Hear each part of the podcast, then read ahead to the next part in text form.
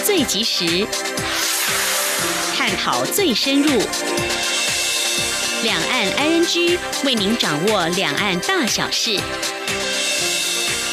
两岸 ING 节目，黄丽杰、韩启贤制作主持。各位听众您好，我是韩启贤，我是黄丽杰。今天是二零一九年一月二十九号星期二，欢迎收听每周一到周五播出的两岸安居节目，一起掌握两岸最近的新闻焦点，还有交流互动。今天节目一开始，先会带您了解重点新闻，包括陆会主委陈明通指出，经贸赛局要福音主权赛局，开低走低，台股跌破万点，收在九千九百三十一点。美国和中国大陆备战贸易谈判，美国司法部出手打华为。更多新闻重点。稍后告诉您。而在掌握新闻重点过后，今天的两岸青年的话题，我们来谈谈啊，有关两岸的青年经济交流。复兴上工三年级的学生黄家言，他以他的作品《千级昆曲》，那么在第二届的两岸昆山青年文化创意设计大赛获得了优秀奖。他如何以昆曲？为主题的设计发想，将《牡丹亭》还有《西厢记》的人物给融入，这便宜带着走、买得起的概念，制作相当具有实用性的创意书签呢，在上千件参赛作品当中，跟业界一较高下，获得评审青睐。稍后他会来做这方面的分享。至于在节目第三单元万象安居中，今天来关心啊，新年新发型。中国大陆有一名网友拿着网络影片要求发型设计师照着影片中人物的发型剪发，结果头发上竟然剪出一个三角形的 play 键。此外，有台湾的网友在饮料店工作遇过这些情况，一名客户抱怨为什么这杯冰沙这么冰，还有一名消费者说要去冰。详细信息稍后告诉您。好，我们接下来先来关心今天的重点新闻。轻松掌握的新闻，I N G。蔡英文总统今天二九号到成功岭试岛并卫冕官兵，面对刚签下自愿役的新兵，总统在致辞时交付在场的军事官干部三项任务，包括以更创新、跟得上时代的方式训练新兵，在严格要求及训练同时，也必须妥善照顾新兵的生活，同时以自己的人生历练给予新兵启发，协助他们翻转人生。今天记者欧阳梦平的报道。蔡英文总统二十九号到成功岭试导及卫冕官兵。总统抵达成功岭后，首先试导部队实弹射击，之后与士官兵共进午餐，并颁发加彩金。总统在致辞时表示，他在农历年前到好几个地方试导，不仅要慰劳国军，还有一个含义，就是要验收国防改革的成果。总统指出，面对已经改变的军事威胁样态，他下令国防部强化本岛东部防御的能量，所以他先到花莲检验天宫三型飞弹的部署进度，之后到桃园八德见曾经与他一起投入救灾的五三工兵群，到中科院检查加速飞弹产量的进度。此行则是先到台中清泉岗空军基地，因为清泉岗是 IDF 战机的大本营，他所推动的国。造到高级教练机也将在此试飞，接着又去五八炮指部。而他之所以到成功岭，就是为了刚签下志愿役、投身军旅的新兵。总统表示，加入国军是正确的选择。从军可以让生活稳定，并在稳定中找到未来生涯发展方向的机会。只要努力、坚持初衷，从军可以翻转人生。总统并强调，作为三军统帅，他充分了解优质的军人是战力的核心。他更期许优质的军人也要成为社会发展的动能。经过精实的训练，培养的不仅是有战斗力的士兵，也培养出有团队合作。精神能刻苦耐劳的人才，他也要求国防部要培育国军日后能应用到社会的第二专长。总统并要求在场的军事官干部们务必达到三项任务，包括以创新、与时俱进的方式训练，并妥善照顾新兵的生活。总统说：第一，务必持续精进训练的方式，以更创新、跟得上时代的方式。来训教育训练新进的弟兄姐妹。第二，要严格要求跟训练的同时，必须要妥善照顾我们的弟兄姐妹的生活，让他们是今天是你们的学生，明天他们是你们的跑者。此外，总统也要求干部们将他们对于国军未来的希望投射在这些新兵的身上，以自己的人生历练给予启发，协助他们翻转人生。中央广播电台记者欧阳梦平在成功岭报道。海基会今天在台北举办大陆台商子女学校教职员春节感恩参会，感谢三所大陆台校教职员的辛劳奉献。陆会副主委陈明奇致辞的时候，肯定这些台校的办学成绩，承诺陆会将会持续积极给予支持，对于台商学校的援助绝对不会减少。今天记者王兆坤采访报道。海基会董事长张晓月表示，中国大陆与台湾的制度、想法、价值观不同。大陆台商子女学校千辛万苦保有台湾特色与价值观念，希望自己有一天能够前往东莞、上海等地，实地参访台商子女学校。陆委会副主委陈明奇表示，台商子女学校除了离乡背景外，还要受到政治环境与教学限制，办学难度远高于台湾。陆委会一定全力支持。那么你们在这个教学前线努力。那么我们也希望我们会啊，陆委会能够在后勤上面积极的来提供协助。当然，照往例，我们啊这个经费有限，总是要说一下的。但是我们对于台商的这个学校的这个援助啊，绝对不会减少。事实上，今年啊一百零八年啊，反台授课活动补助预算啊，我们努力的争取有小幅的增加啊，我们增加的幅度是六点二五帕。陈明奇提到，蔡英文总统在元旦发表的谈话，总统的重点是如何保护台湾利益，在保障民主生活与主权尊严状态下，继续推动两岸交流。陈明奇认为，台商子女学校扮演两岸交流先锋，希望能促成两岸健康、互相理解、有序的往来。中央广播电台记者王兆坤台北采访报道。行政院大陆委员。会主任委员陈明通今天二九号表示，拼经济天经地义，但你贪人家利，人家却贪你的本。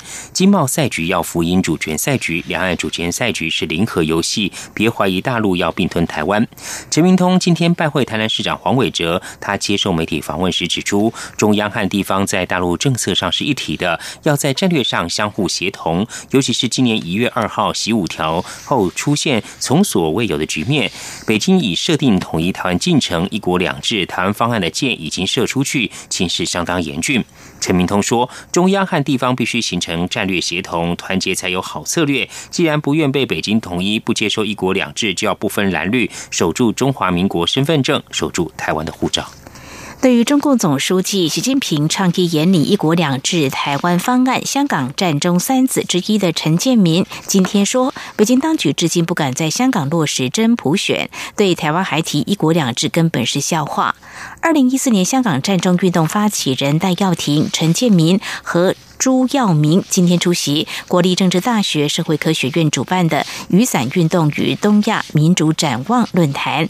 陈建民说：“中共接管香港以来，至今没有落实民主普选，根本没有实践‘一国两制’，还拿‘一国两制’向台湾提出统一，根本就是笑话。”他说：“如果北京真有诚意处理所谓的统一问题，先给香港民主普选再谈吧。”生育人士李明哲被关押在中国赤山监狱，他妻子李金宇二十八号收到监狱通知，三个月禁止探视。人权团体和李金宇今天二九号举行记者会，要求中国开放国际人权组织若会前往探视李明哲。以下记者杨仁祥、王维婷的采访报道。台湾社运人士李明哲，二零一六年十一月被中国依颠覆国家政权罪判刑五年，关押在中国赤山监狱。他的妻子李静瑜去年九月起数次申请探监都遭到拒绝，直到去年十二月底才成功探视李明哲。不过，李静瑜二十八号接到赤山监狱的通知，禁止探监三个月。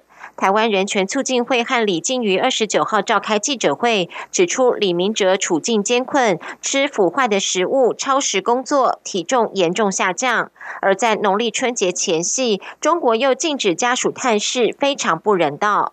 李静瑜表示，如果中国不欢迎他去探视，就必须开放国际人权组织或陆委会代表他去探视李明哲。人道探视是囚犯与家属的天赋权利。我要求贵国如果不欢迎我去探视，必须要开放，让国际人权组织以及中华民国的陆委会代表我去探视。我不接受任何的台商人士，他们的处境寄人篱下，很为难。国际特赦组织台湾分会代表黄尚清表示，全球关注李明哲的处境，对于中国禁止探视的做法感到震惊与愤怒。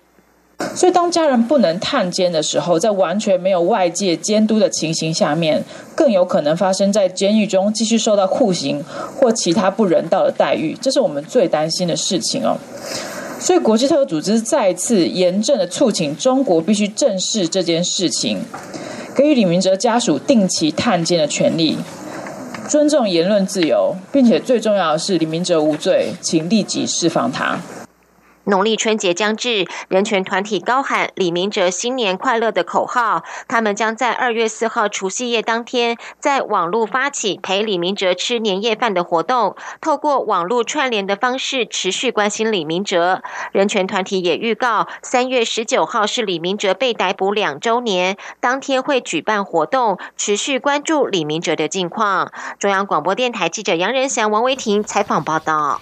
针对遭中国关押的李明哲被禁止探视三个月一事，陆委会在今天指出，从李明哲入监服刑以来，陆方就未能实质保障李明哲及家属应有权益。我政府已经向陆方要求尽速改善。陆会并且强调，将持续会同家属，并结合社会各界力量，共同促使陆方早日释放李明哲返台。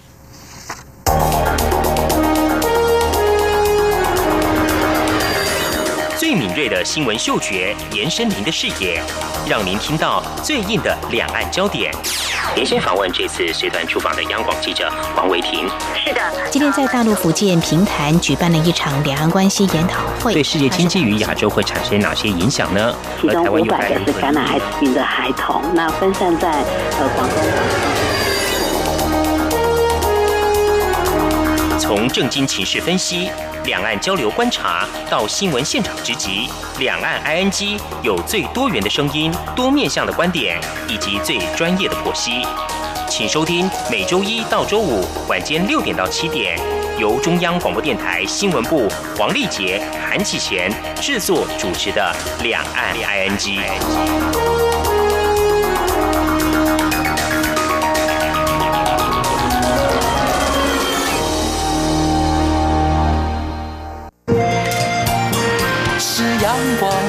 打开了世界之窗，是阳光翅膀，环绕着地球飞翔。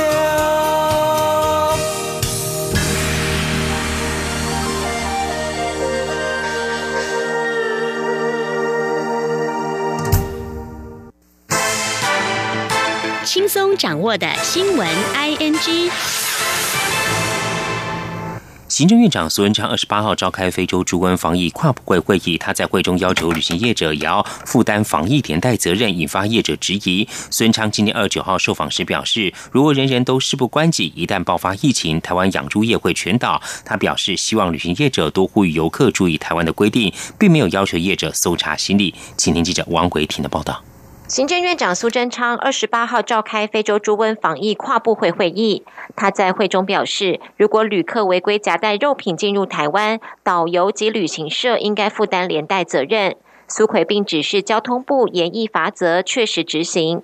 苏奎的指示引发旅行业者反弹，认为连做法不可行。对此，苏贞昌二十九号受访时表示，非洲猪瘟防疫视同作战，如果大家都事不关己，一旦台湾爆发疫情，养猪产业将遭受严重的冲击。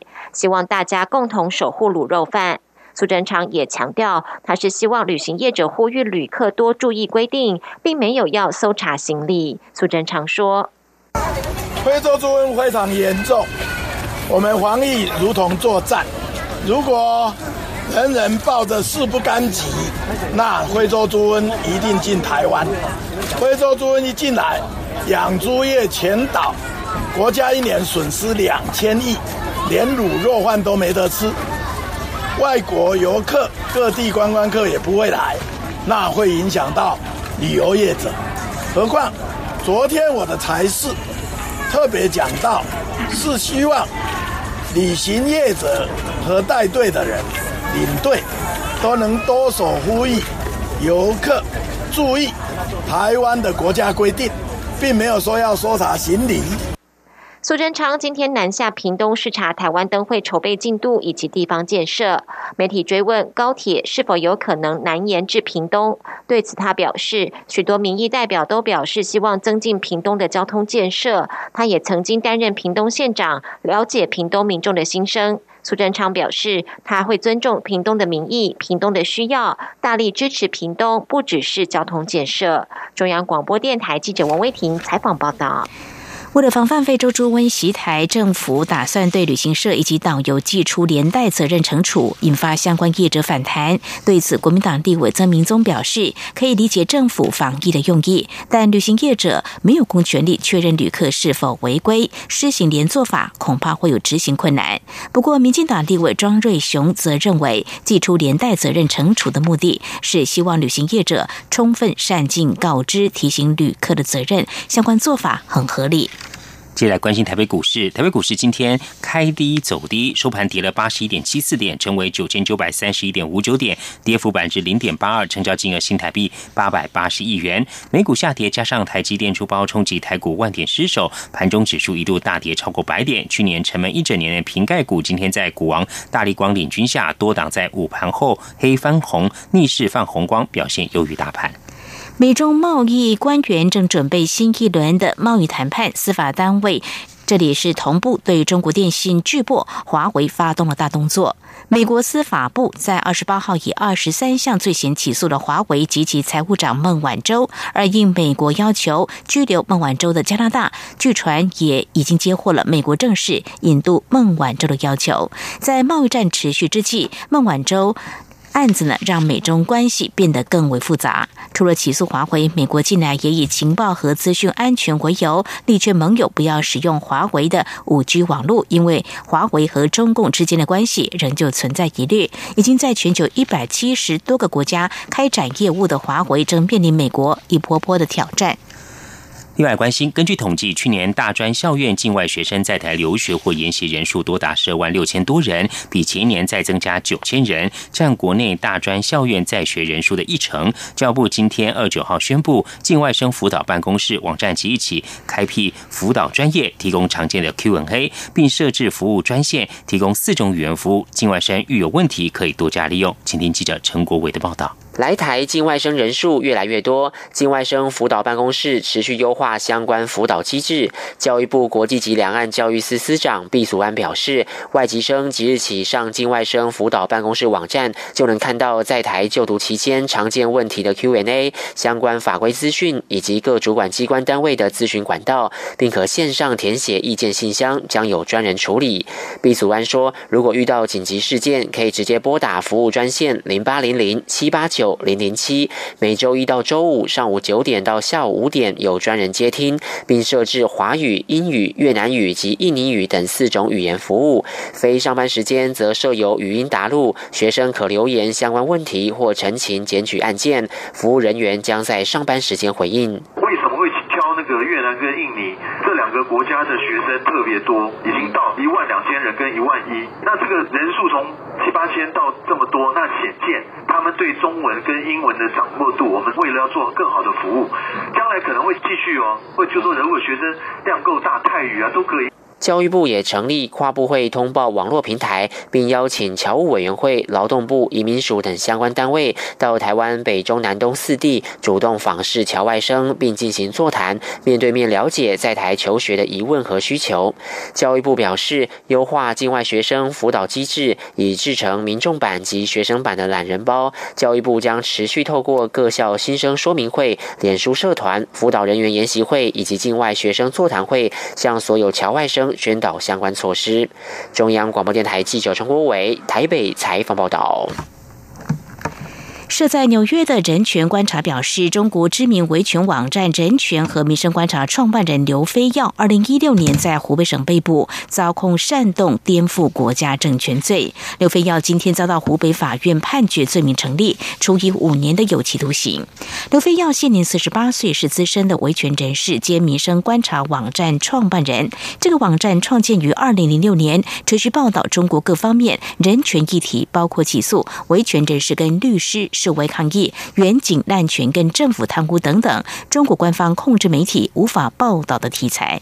以上就是今天的重点新闻，这是中央广播电台您现在所收听节目《两岸居》，稍后进行话题安居单元。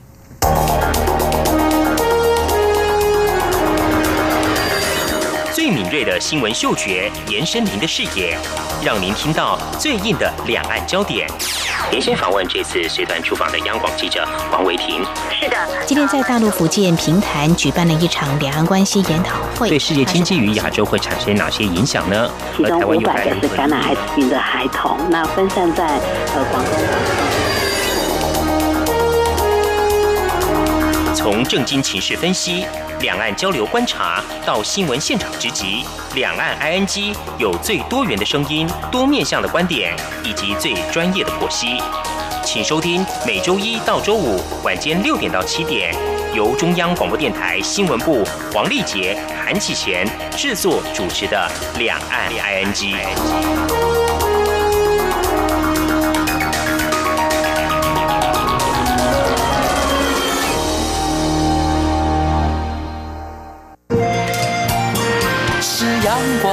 膀打开了世界之窗，是阳光翅膀环绕着地球飞翔。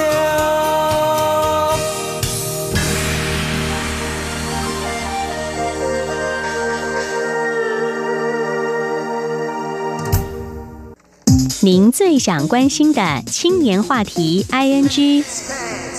这里是中央广播电台，听众朋友现在所收听的节目是《两岸安居》第二届两岸昆山青年文化创意设计大赛结果去年底揭晓了。那么在来自台湾有五百多件，还有中国大陆八百多件，一共有一千三百五十五件的参赛作品当中，有二十件的作品获奖。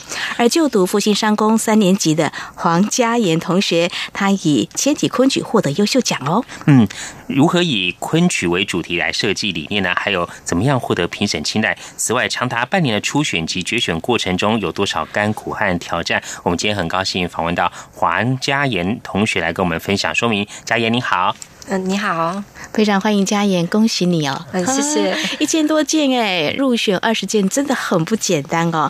好，我们就来谈谈哦，因为这是以昆曲作为一个主题的发想哦。那你的作品是千起昆曲，这个千书签的千嘛哦。听众朋友想象一下哦，跟昆曲怎么样做连接？先跟听众朋友分享一下，你对昆曲过去有听过吗？我第一次接触到昆曲，其实是在他这一次大美昆曲的比赛。他在台湾的台艺大那边有一个像是事前的发表会，让你体验一下的感觉。所以我们也有去参加。然后他在现场演示了一下去年第一届的得奖的作品，然后他们也实际的上台去跟我们做讲解。然后在讲解完过后呢，他们安排了内湖那边有一个台湾戏曲艺术大学，他们就真的上台表演了昆曲。那才是我第一次接触到昆。去。哦，所以听来你对这个很有兴趣。我的意思是说，第一届这是因为第二届嘛，所以第一届你就知道有这个讯息喽。呃，我们是第二届的时候才透过主办单位他亲自来我们学校哦，做了详细说明，所以有相关的资讯跟机会去认识昆曲，你就把握机会去了解昆曲哦，它的美的地方在哪里，然后怎么样可以从这个旋律或者是说这昆曲剧中的一些人物来做一些发想，是这样子吗？是。哎，佳言，那你。知道这个比赛讯息之后，也对昆曲大概有一个初步的认识之后，你怎样发想你这次的作品《千起昆曲》呢？因为我本身还是学生，跟其他的参赛者不太一样，他们都是已经在业界的线上设计师或者是艺术家。我就想说，那从我们学生的角度去探讨昆曲，然后把昆曲带入我们学生的生活中。嗯，我就挑了一个我们学生最常会去使用的书签。嗯，然后那时候在观看他们。表演昆曲的时候，我就有一个很深刻的想法，就是哇，这太惊人了。然后可惜，因为昆曲它通常就是短短的三十分钟到一个小时，嗯，一般民众不太可能去接触到，或者是你在观看的过程中，你可能只能留下一些照片来做事后的印象或者是回忆。嗯，所以我就想说，那我来用纸雕带入书签，然后来做一个属于每个使用者属于他自己的一个。昆曲小剧场好了，嗯，这就是我发展到前期昆曲哦。所以书签的概念，因为你们学生嘛，就是教科书考试嘛，哈，一定要看书的，所以书签是很实用的。然后呢，昆曲有很多人物，然后你就做成不同人物的这个书签，嗯，然后把昆曲人物给融进去，这样子。对，我分别做了两款，嗯，呃，我都是取自那种爱情故事，因为我们学生就是比较喜欢这种东西，嗯。然后一款是《牡丹亭》，另外一款则是《西厢记》，都是。是昆曲中的四大名著中的其中两大，嗯哼，然后我是将人物的男主角跟女主角，然后再加上他们。在表演的时候的背景跟一些重要的场景结合在一起，然后你抽开来的时候，每一张书签都有跟它各自的特色，你在使用过程中也不会有任何的问题。但当你把它放在一起的时候，它就会像是一个剧场一样，它有前后的景深。哇，其实好像有这个贯穿这个时空的这个还有意境之美啊。嗯嗯，好，重点是在于一般书签，呃，材质了哈，就是纸。所以你也是用纸做一个材质的运用，没有，因为他这次比赛主要强调是量产，让大家是便宜带得走，然后买得起，所以我挑的是。因为我这次是跟大陆那边的厂商直接线上合作，然后我是在学校那边画好三 D 图档，嗯嗯嗯，然后去就是寄到大陆那边，然后他们再用三 D 猎鹰的技术帮我们猎鹰出来，再寄回台湾来。哦，所以这个猎鹰的材质出来大概呃是怎么样的一个感觉呢？它是那种树脂，就是薄薄的，大概两米左右，嗯嗯嗯，然后摸起来的质感也都还不错，重点是。因为这样子量产下来很便宜，所以其实我自己也有偷偷拿一些送给朋友。所以量产其实已经很实用，拉到未来的市场性了哦。嗯，在这种情况，因为刚刚我听到说，先跟中国大陆那边的厂商。嗯，一起合作，哇这个倒是在比赛之前，这个是主办单位所提供的，你可以运用的资源吗？嗯，其实主办单位那时候就有提供说，如果你需要一些木头加工，或者是他们在地的厂商可以配合的话，你都可以跟他们讲，他们可以帮你寻找。三 D 猎鹰的话，是我们本身之前就是在学校就知道的厂商了，所以就是丢过去之后，再跟他们详细注明，说说我们要参加那边的比赛，所以他就是比较人情味一点，他可以帮我们先赶这样。山沟其实，在台湾呢，嗯，是享有一定的知名度的，所以这方面的训练呢，已经有了很好的基础了。嗯，哎，嘉莹，我很好奇哦，你说把这个《西厢记》跟呃《牡丹亭》的这人物融进去嘛，用三 D 列印出来，那这个形状就是我们一般看到这种书签状，还是在上面有还有做一些什么样的设计呢？嗯，我是把。书签长条状，因为小型的书签大概大概两到三公分是磁吸的。然后我想说，因为我们学生夹在教科书里面，常常拉拉拔拔，嗯，就是尽量做成厚一点，然后比较硬一点的材质，才比较不容易受伤或受损。嗯，所以我用的是树脂，然后它在硬度上面也比较够。然后我是挖中空，就是纸雕的概念，所以其实你把它放在任何的物体或者是纸面上面的话，它都可以很明显的呈现一个对比，让你看到它的人物或者是它的。场景，嗯哦，我觉得这个有一个呃去质点哦，就是说我们图常平常这个书签呢，除了把这个知道说我上次读书读到哪个地方，哎，可以读到一半累的时候，可以拿起来这样看，哦，看欣赏一些昆曲里面的人物，来回想一些事情，让这个心情有一个转换。我觉得哎，这个蛮有这种想法跟创意的。嗯，才高中生而已，但是呢，可以结合这个专业的技术，还有不同的材质的运用，都已经很有市场性了哈。好，那过程当中有没有什么样的？困难或者是挑战，刚刚分享都是美好的成果。嗯，因为过程中有的困难的话，其实，在三 D 电影这个技术上面，它还是有一定的限制。就是书签一般的话是一米左右，可是我这次印到两米，就是因为三 D 电影它有一定的壁厚，如果过薄的话，它会破掉。再加上我这一次。嗯，尽量是压在它勉强能做的程度上面，呈现它最高的细致度。因为昆曲的话，它很重视头上的那些饰品跟那个水袖的那种感觉，嗯然后再加上建筑物上面有很多特殊的纹理，因为书签我才做十一公分乘三公分这样的长度，所以它其实范围很小。可是我想说，既然每一张拿起来都想要让使用者能带入到昆曲的话，那我就想要尽量的把它做到更仔细，所以我就是加在。零点三、零点四米的极限上面去做，但是因为壁厚的关系，还是有一点生产上的困难。然后是跟那边的客服人员沟通很久之后，才一起共同产生出来的结果。哦，真的是很不简单，很辛苦。这个测试过程当中，中间的时间花了很久哦。我做那个档案的话，修改了大概十几、二十几次。哇，很辛苦。哎，那在很细致之外，在颜色方面的话，你是做什么样的规划呢？我这一次是白色，因为它还有一个木头的收纳盒，它其实是书签跟纸雕还有夜灯的结合，所以我挑选了白色。然后你在晚上的时候，就是你没有在使用的过程中，你可以把它插上电源，它就可以亮着，就像是昆曲在你眼前再重现一次，然后陪伴着你做事情这样子。哇，我觉得创意十足哎！一般比较传统书签拿了在晚上的时候，如果没有打灯的话，就看不到了啦，等于功能尽失了啦。哇，多功能可以多方面的应用，有很多的 这种哎，在读书的时候就可以感到很多乐趣哈。真的耶，啊，就觉得好像。你已经是一个上班族一样，很不简单哦。好，那么突破了很多挑战，这是最重要的哦，这个困难点，所以都克服了。嗯，好，接下来呢，我们就要谈谈，就是说在这次比赛当中啊，其实从大概半年多前吧，展开报名了哈。对，然后有一个初选的过程嘛，哈，算是海选。哇，一千多件作品，那个时候知道有这么多的作品来竞争吗？因为去年第一届其实还没有那么多，嗯、我们只是接受到这个讯息说，哇，我们有机会可以跟大陆那边，然后跟台湾的一些研究生一起去角逐这个竞赛。嗯、它其实除了第一关的时候，你需要把你的作品，可能是设计图，可能是三 D 图，彩线之后呈现出来，再加上文字说明的设计理念，然后跟你的一些使用情境，然后把那种版面寄过去给大陆那边，然后经过第一阶段的海选，它总有两个阶段，它两个阶段就刷掉了。其实还蛮多人，就剩下了我们二十个，然后再过去做最后的决选，这样。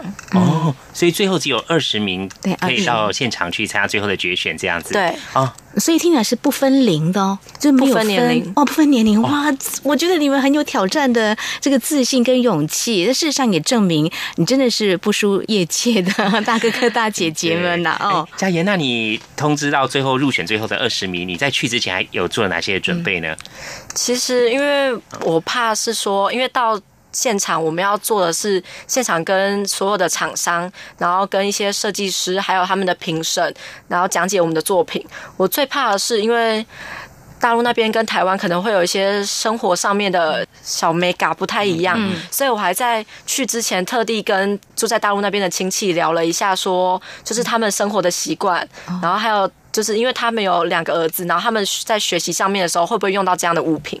哦，嗯嗯嗯，所以呢，呃，如果说套到业界来看的话，就是说先做个市场调查，对，知道什么是比较受到欢迎的。我觉得你还是一个学生，在学习阶段就已经有这样的一个想法，哇，难怪这个厂商在跟你啊合作的时候，应该也是很愉快的。好，那这样子一个比赛的一个形式的话，嗯，要介绍自己的产品吗？嗯，我的产品就像刚才说的，它主要的三大特点就是纸雕、书签以及夜灯。然后它是在你抽出来的时候，分别是作为独立的书签。然后当你没有用的时候，在你没有用它的过程中，你可以把它收回它的原本的收纳盒里面。收起来过后，你可以插上电源，它就会发光，变成小夜灯。哦，然后它也可以像是一个属于你自己独立的昆曲舞台一样，重现故事中的美好情节在你的眼前。嗯，听众朋友，你们听到这是复兴商工三年级的黄嘉妍同学介绍他的作品，也可以说是产品的。那你讲的这些，是不是在比赛的时候，呃，你们这些入选的二十件的作品，必须在现场来介绍？你们所做的这样的作品的发想过程，还有它的实用性，是不是？对，哦，必须要有这一关，所以你自己练习吗？嗯，在去之前就是跟另外一位我的同学，因为到现场之后距离彩排还有一段时间，我们就关在了旅馆里面疯狂的练习，啊，先做好万全的准备哦，还有不断的练习啊。至于呃，嘉言在决赛的过程中有遇到什么样的一个状况，还有平时老师对他什么看法，我们在下段节目中再请嘉言为我们分享。我们节目稍后回来。Para pendengar sekalian lanjut lagi. Mais peut-être qu'ils ont oublié la question en plus, hein? Рекомендую, well, for me, that's the greatest compliment. Солнце стоит мне настольной лампой. Hola, Sol. Andrea. 无论你在世界的哪个尽头，请你跟我这样做。Turn on your radio.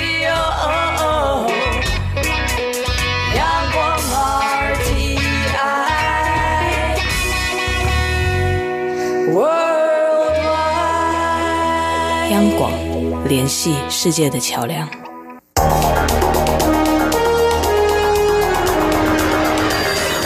最敏锐的新闻嗅觉，延伸您的视野，让您听到最硬的两岸焦点。连线访问这次随团出访的央广记者王维婷。是的，今天在大陆福建平潭举办了一场两岸关系研讨会，对世界经济与亚洲会产生哪些影响呢？其中五百个是感染艾滋病的孩童，那分散在呃广东。从正经情势分析、两岸交流观察到新闻现场直击，两岸 ING 有最多元的声音、多面向的观点以及最专业的剖析。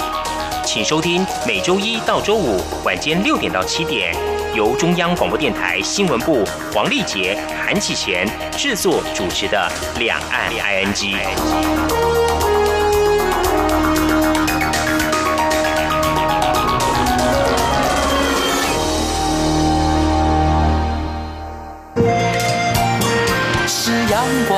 帮打开了世界之窗，是阳光翅膀，环绕着地球飞翔。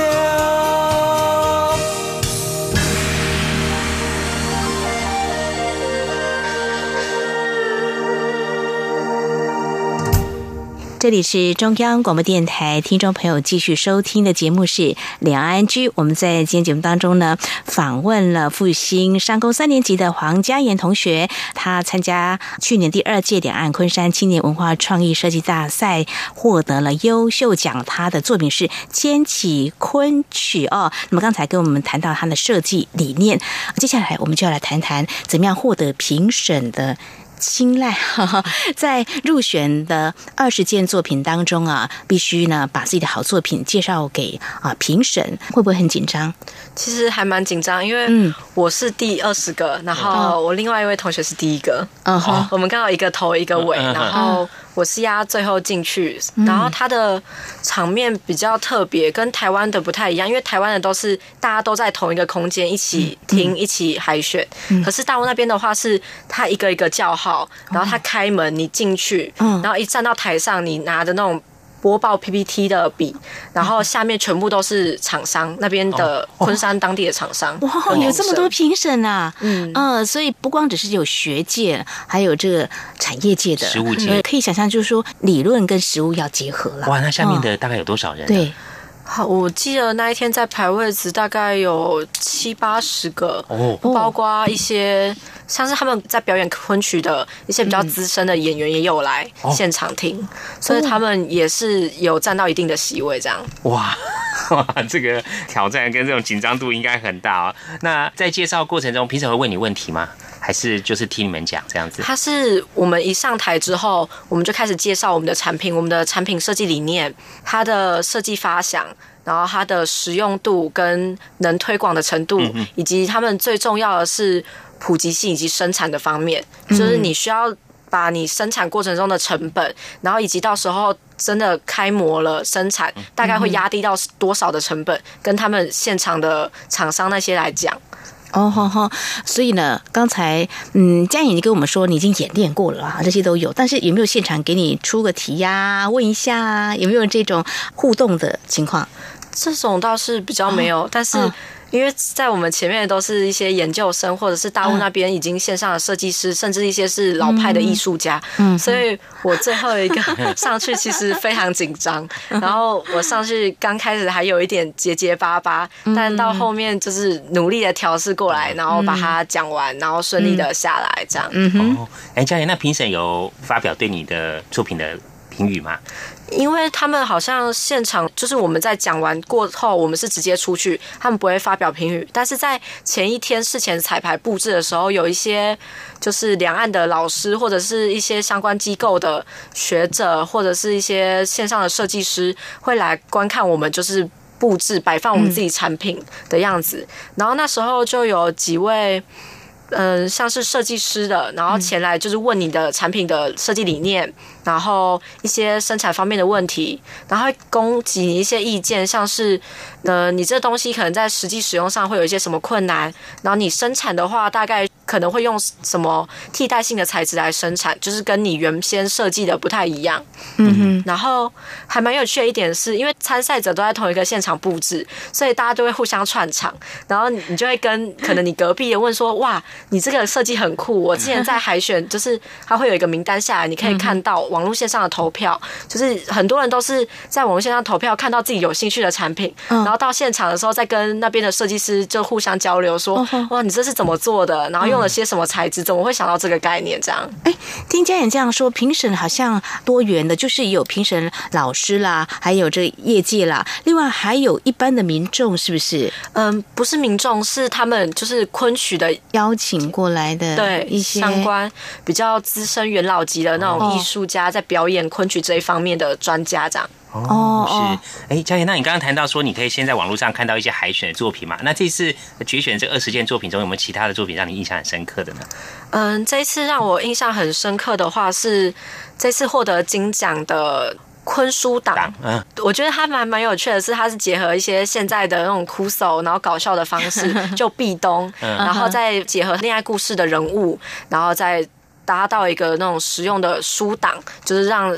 一般民众在家里使用的时候不失趣味，然后也可以很实际上面的来做运用。嗯，金奖就是台湾我们的大哥哥吗？还是大姐姐？嗯，大哥哥大姐姐各有两位，就是嗯，昆书党的是金奖，是一个实践的研究生的学长，然后另外一位金奖是做店员的那种转接头，然后是做昆曲的传统脸谱，然后也是很具昆曲的意义，然后让。到那边观光客，就是随处在生活上面都可以见到昆曲的影子啊！谢谢嘉言在跟我们做这样分享说明。事实上，在节目当中，我们也透过中央社驻上海记者陈嘉伦，他有去报道，他就分享了大哥哥大姐姐们他们怎么样过关斩将拿到这个金奖。但是呢，我们也很好奇，就是只有高中生的呃加言哦哦，怎么样获得这个优秀奖？我觉得很厉害了。好，那么这个印象深刻的作品之外哦，刚才你也跟我们提到说。这次的比赛跟台湾不太一样，呃，过去你参赛的经验，嗯，比较多的是什么样的形式？比较多的话，因为我参赛的台湾的大多都是跟这次昆山一样，就是你需要制作一个你的设计版面，然后送过去给他海选过后，他可能会有第二阶段或者是第三阶段，然后你会再到现场去跟评审就是讲解你的作品，或者是像是我真有参加教育部的创客月，他就是你到。大家所有的高中生集合在一起，时间一到，然后大家就开始去拿材料，然后制作属于自己的夜市摊位，然后制作一些结构啊，或者是有些人会用到 AI，然后呢，电脑的城市软体这种的，就是比较不太一样。嗯哼哼哼，这个现场做。还要把它组装起来，这种挑战度是更高喽。嗯，而且常常会遇到一些突如其来的困难哦，比如说，嗯，比如说像我们那时候参赛的时候，因为定错了木头，原本是六公分的木头长度，就变成直径六公分的木头圆柱，所以现场的情况很多。是嘉言，那你在参加以前台湾的比赛的时候，你有设计过什么样的比较台湾的元素的那个设计产品吗？或者设计什么样类型产品比较多呢？因为我们是高中生，我们参加的还是比较像是台湾的教育部啊、水保局举办的这种比较接近台湾本土的一些设计，然后我们都是以团队的形式去参加。然后在参加之前，像水保的话，它就是要我们去研究台湾当地的一些水土保持的问题、农民啊经济再生的问题，去做一个设计，然后让农民跟呃推广教育的部分都能。更清楚的去理解这样东西，不像是读教科书那样死板板的。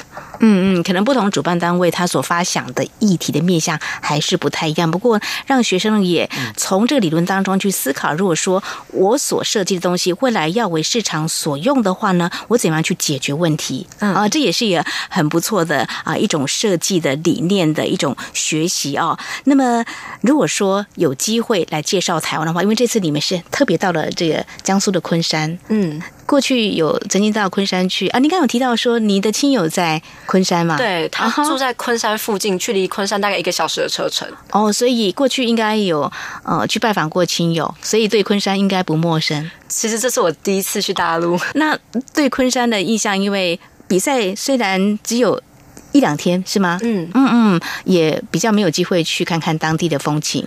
嗯，其实我们在当地的时候，因为有些参赛者他本身就是住在昆山的人，所以你在跟他交流的时候，他就会跟你提到说昆山有什么名产啊？你在比赛结束后，你一定要去吃吃看，一定要去玩玩看。然后像我们也有实地去看我们制作的昆曲中的《牡丹亭》，嗯然后实际去看它的那个景，然后以及周遭的氛围，真的是。身临其境的感觉哇，跟那感受不一样。回过头来看台湾哦，有不少的中国大陆民众呢，对台湾的印象，教科书里头好像有写哦，就是写到一些。美景啊，比如说日月潭呐、阿里山之类的。那台湾的名产呢，比如说夜市小吃或凤梨酥之类的哦。假设就说，我也不晓这次你有没有机会跟中国大陆那些老师或朋友啊，因为参赛的关系有这样互动来谈谈台湾，或者说以后有机会来介绍台湾的话，如果说透过设计或者说有互动机会，你怎么样来谈我们台湾，让他们知道台湾是一个什么样的地方？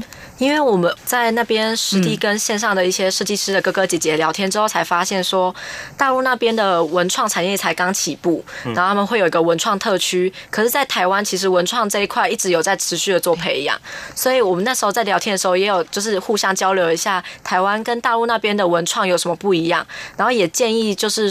在聊天的过程中，他们也对台湾的文创很感兴趣，嗯。所以可以建议大陆的民众来台湾的一些文创特区啊，来做参观，然后来体验一下台湾的设计。嗯，复兴商工是在北台湾新北市，对，所以如果说以新北附近的话，你会推荐哪些地方，让我们来自中国大陆朋友如果到台湾旅游，也可以观光或欣赏一下？像是松山的松烟文创特区，或者是华山那边的艺文中心，都是一个还蛮不错的地方。而且在那些文创特区，他们都是有一些历史的背景，然后再去做改良之后才做成文创特区。所以到当地的时候，你不仅可以去看一下档期的时候有什么有趣的展。台湾松山的话，比较多国际类型的展览，所以你对一些插画啊。传统艺文方面啊，或者是新的经典百年的设计啊，都可以在那边看到。我觉得这是还蛮有趣的一个点。嗯，文创力非常丰沛，也接轨国际嘛，哈，也在地化又接轨国际。嗯嗯，欢迎有机会来台湾的朋友们呢，可以到这些地方来看看。好，最后请接下来我们分享，这次哦是呃以千曲昆曲啊参加了这个第二届两岸昆山青年文化创意设计大赛，获得了优秀奖哦，相当的杰出。那你可以分享一下，呃，这次你整体参赛完比赛有什么样的一些感想跟收获呢？嗯，我这次最大的收获的话，是在比赛的过程中会去听到一些其他参赛者对他们设计的诠释，以及他们在思想方面跟我们台湾的设计有什么不一样，然后可以去多接触像是昆曲这一点。在接触昆曲之前，其实我分不太清楚昆曲跟京剧的差别，可是，在实际了解之后，才发现两者原来有那么大的不同，而且他们的文化也很迷人，所以我觉得。如果有机会的话，大家都应该去尝试一下，了解一下像是昆曲这种传统文化的美，然后也觉得很特别。这次的机会就是可以这样子获得这个比赛机会决选，然后飞到大陆那边去住在当地，然后体验一下当地的饮食，然后生活步调，以及跟他们在地的人相处的一些乐趣跟译文，我都觉得还是蛮特别的经验。这在我这个年纪来说，嗯嗯嗯，好，非常恭喜嘉言有这样的机会，而且这次也拿到非常好的成绩哦。那么中国大陆有昆曲、京剧，还有很多艺术之美，当然台湾也有，比如说喜欢看这个。歌仔戏、布袋戏，现在也有一些啊传统的翻新，都有融入一些现代的元素。那么这也是在台湾蛮在地化的。如果说我们的中国大陆朋友有机会的话，到台湾来旅游，我们也非常欢迎来体验台湾的文化之美。当然，青年学子的交流，我们也希望两岸能够多多互动。那么有这个机会来啊交换不同的这个心得跟感想哦。好，我们在今天呢，非常谢谢。就读复兴商工三年级的学生黄家妍，那么在去年你参加第二届两岸昆山青年文化创意设计大赛，那么获得了优秀奖，来跟我们谈谈你这个设计理念哦，哇，很棒哦，哎，跟这些啊师傅级的或大哥哥大姐姐们一起较劲呢。但是呢，你的成绩非常的优秀，再次恭喜你，也谢谢你今天的分享，谢谢，谢谢。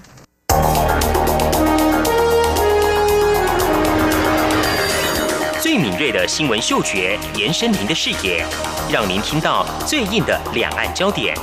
连线访问这次随团出访的央广记者黄维婷。是的，今天在大陆福建平潭举办了一场两岸关系研讨会，对世界经济与亚洲会产生哪些影响呢？其中五百个是感染艾滋病的孩童，那分散在呃广东。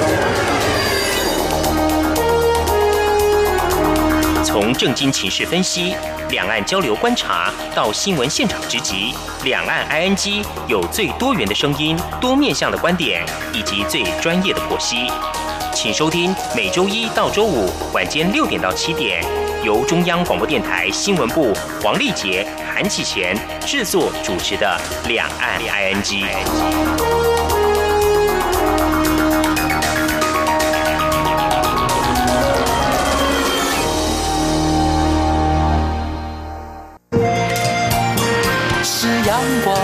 膀打开了世界之窗，是阳光翅膀环绕着地球飞翔。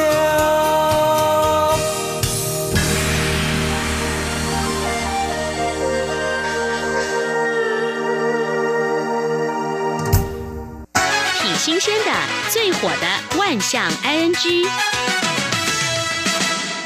这里是中央广播电台，您现在所收听的节目是两岸安居。到了万象安居单元，丽姐，嗯，农历年的脚步快到了，过年前很多人都会想把自己打扮一下，买新衣服。那有时候理个帅气的发型或漂亮的发型哦。我看到一则新闻，中国大陆有一名网友想剪一个帅气的发型，嗯，就上网去找，找到一个影片中有一个人的发型，他觉得很酷很炫，哎，就是把它暂停住了哈。跑去给发型设计师看，说我要这个发型哦。结果发型师看完之后问了一下，说：“那你是不是要这种像三角形这样子的？”就他当时呢想说：“三角形。”影片中这个人呢，他的脸型比较三角形，他觉得说发型这样比较有棱有角，他就点头也不为，就是想说反正你就照图剪就对了。好啦，结果剪完之后啊，他当场傻眼哦，原来他的发型其他地方都 OK，但是呢，在两边有一个三角形。啊，剪出个三角形，他想说怎么会剪成这样子呢？然后他就问设计师，设计师说：“我照你的图剪啊。”后来他把手机拿来一看啊，因为他把片给设计师看的时候呢，他是按了暂停，然后他那一段影片秀出来的暂停的影片上面就是有一个。等待 play 的那个 play 键，哎呦，怎么那么巧哇！所以呢，设计师是看很仔细哦，是像这个吗？对，完全百分之百 照图给你剪。那这个新闻下面就有网友讲说，还好啦，这个手机的暂停画面是一个 play 键，不是那种暂停键，两道哦，两道横。老板，你的发型就是两道横的哦。他说这个设计师真的太认真了。这是一个状况啊。另外呢，在台湾有个网友啊，嗯，懒得洗碗，嗯，他就异想天开，嗯哼，把吃完的脏碗啊放进家里的另外一个机器去洗。哪一个机器？洗衣机。洗衣机碗呢？怎么怎么真的是异想天开耶？果不其然啊，就是洗衣机停下来之后啊，就发现里面都是一片片的碗盘的这种残骸啊。哇，那我厂商赶快去研发一种洗衣机，也可以当这个洗碗机用。这则新闻下面就有网友提到说，其实这应该叫碎碗机啦啊。是啊。还有就说啊，这是厂商的问题哦，是因为这个洗衣机上没有注明说 不能把餐具放进去洗啊，这里有点枯手。嗯。另外，台湾的南部有一名男子跑到一家夹娃娃机店去偷窃，哦，后来警方调这个监视器啊，很快就抓到这名男子。哦，这名男子原来是有个状况哦，他实在有一点天兵啊的状况，就是他今天进去偷窃的时候啊。直接进去偷，嗯，后来站到机台前面的时候，可能发觉不对，自己忘了戴口罩，啊，把脸遮住，于是呢，他就走到店外的摩托车上，拿了口罩戴起来，再进去偷。哇，这个监视器都有，所以但是他忘了，所以他很生疏哎，这样有点像以前那个掩耳盗铃 哈。对呀。另外，这是发生在中国大陆，有一名男子呢，小孩啊，老师跟小朋友讲说，这个假期呢，大家每个人都要做一个。用纸板做成一个房屋，嗯嗯，好啦，那这小朋友回家就跟爸爸讲说，老师说要做纸板屋，嗯，那他双手一摊，我也不会做，哦，然后这孩子讲说，那怎么办呢？嗯嗯，于是哈，左想右想啊，他跑去买，哎，买什么？买了一个纸板屋，好就拿给小朋友了，小朋友就带去学校给老师看，这老师一看啊，哇，这个纸板屋啊，非常的气派，嗯，是洋房别墅的造型，而且呢，外墙还有红砖瓦。还有六个大窗户，而且三个楼高哦！哇，这个好像做的还蛮漂亮的，买的太精致了吗？是。结果后来老师仔细一看，在这个房屋的最上端有一行小字，写着“天堂别墅”。哇，呃，所以呢，我建议这个爸爸应该要去这个玩具城看一看的啦，应该还是会有的。可是怎么会跑到这个地方去买？烧给往生纸的这个纸扎啊！嗯，所以网友就讲说啊，这个劳作就是应该给小朋友做啊，是啊，父母亲在旁边指导一下。不能买什么现成的哦，也不会买到送给往生的纸扎，这是在大家有点意想不到啊。嗯，另外我们看到是在商店发生的，这是在台湾有一名网友，他有一次去帮他姐姐饮料店帮忙，结果有一名顾客就跑过来讲说，他要买冰沙，嗯嗯嗯，快的就把冰沙做好了哈，结果这个客人拿到手之后就马上喝了一口，嗯，然后就直问他说，你的冰沙怎么这么冰？那那那那要减冰吗？那他就回跟那个消费者讲说，这个您点的是冰沙，是用冰块去打的，当然是冰的啊。对呀。然后这名顾客呢还说。我之前在另外一家买哦，没有这么冰哦。哦哦，那他只好说是我的技术不好，有待加强哦，无法弄成不冰的冰沙。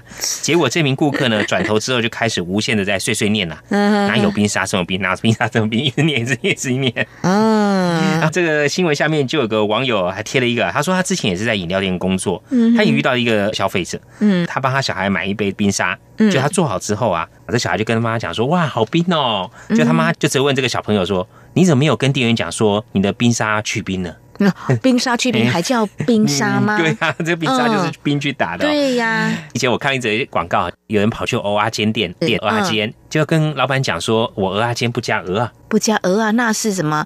就就是蛋煎，蛋煎嘛，那就鹅啊就去掉了嘛。对，就直接讲蛋煎。哦，对呀。那除了这个消费者，也有一些老板哦。嗯。有一名网友跑去便当店跟老板讲说，他要三个鸡腿便当，然后配菜呢都要有蛋。嗯，对。哎，老板很快就包好了，他也没有仔细看，他就回家打开看的时候，当场傻眼。